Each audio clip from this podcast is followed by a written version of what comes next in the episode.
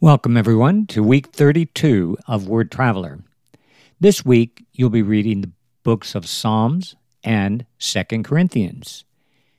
Have you ever noticed the chapter headings at the beginning of many of the Psalms? Most conservative Bible scholars consider these to be authentic. Note the words preceding Psalm 51 A Psalm of David when the prophet Nathan came to him after David had committed adultery with Bathsheba.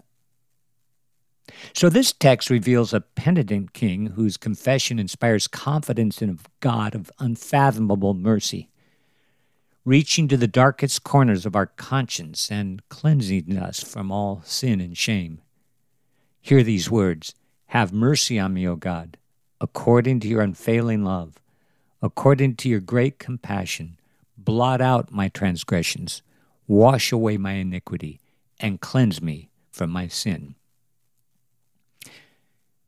In the New Testament, 2 Corinthians chapter 9, we understand that our attitude in giving is just as important as the gift itself.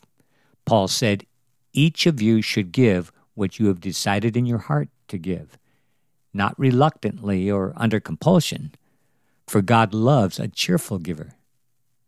A positive attitude of personal generosity is contagious, as Paul reminded the Corinthian church when he said, Your enthusiasm has stirred them to action.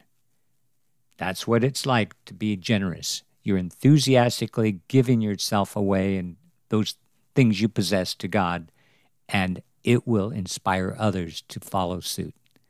Well, I hope you'll enjoy your readings this week in the books of Psalms and Second Corinthians. God bless, and we'll see you back here tomorrow for our first episode in week 32 of Word Traveler.